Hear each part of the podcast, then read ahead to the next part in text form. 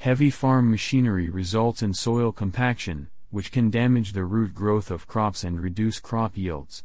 By using permanent lanes in the fields, known as controlled traffic farming, in the production system of organic vegetables, the yield can be increased. However, to what extent depends on both the soil type and the crop species, according to a study from the Department of Food Science, the Department of Mathematics and the Department of Engineering at Aarhus University in Denmark. Random traffic farming and controlled traffic farming. The effect of two different traffic systems by tractors and agricultural machinery were tested in a field trial, random traffic farming, RTF, and controlled traffic farming, CTF, in permanent lanes that limits soil compaction to the lanes. In order to be able to compare the effect of soil type, the experiment took place on two organic farms in Denmark, one with coarse sand in the period 2013-15 and the other with fine sandy loam in the period 2013-16. In order to be able to compare the effect of crop species, both white cabbage, potatoes, beetroot and winter squash were examined. More specifically, the researchers investigated the impact of the two production systems on crop yield, root growth and nitrogen content under the conditions of the two types of management. Backslash. Advantages associated with controlled traffic farming. The results showed that there are advantages associated with controlled traffic farming, but that both the soil type and the crop species matter. Most significant results were seen on the Skifter Ecologi farm, which had fine sandy loam.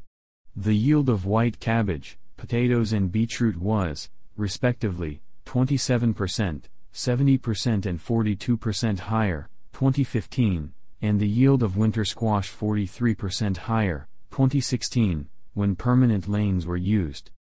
White cabbage, 2015, as well as potatoes, beetroot and winter squash, 2016, had between 2 and 25 times more roots when permanent lanes were used, says Hanna Lakkenborg Kristensen, Associate Professor and leader of the science team Plant, Food and Sustainability at the Department of Food Science. The yield of white cabbage, potatoes and beetroot was, respectively, 27%, 70% and 42% higher, 2015, and the yield of winter squash 43% higher, 2016, when permanent lanes were used. Photo, Hanna L. Kristensen, Aarhus University. On the farm, Vostrup Oko, which had coarse sand, there were also some positive effects of controlled traffic farming. The researchers found, among other things, that the use of this traffic pattern resulted in 1.4 times more roots on the beetroot, 2016. Nitrogen availability increased by controlled traffic farming. The mineral nitrogen content and potential mineralization of nitrogen of the soil were either the same under the two traffic patterns, and in some cases higher when permanent lanes were used. According to the researchers, this indicates that nitrogen availability was either maintained or increased by the implementation of controlled traffic farming, due to the increased plant growth and subsequent mineralization of plant residues. Permanent lanes can maintain or improve both crop yields and nitrogen uptake and can contribute positively to root growth. Overall, the results of the study indicate that controlled traffic farming, all other things being equal, can benefit organic farms. Our study shows that permanent lanes can maintain or improve both crop yields and nitrogen uptake, and that permanent lanes can contribute positively to root growth.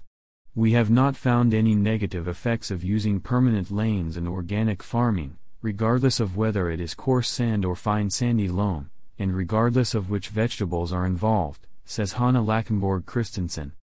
She concludes, based on our research, we would, therefore, recommend the use of controlled traffic farming in organic farms.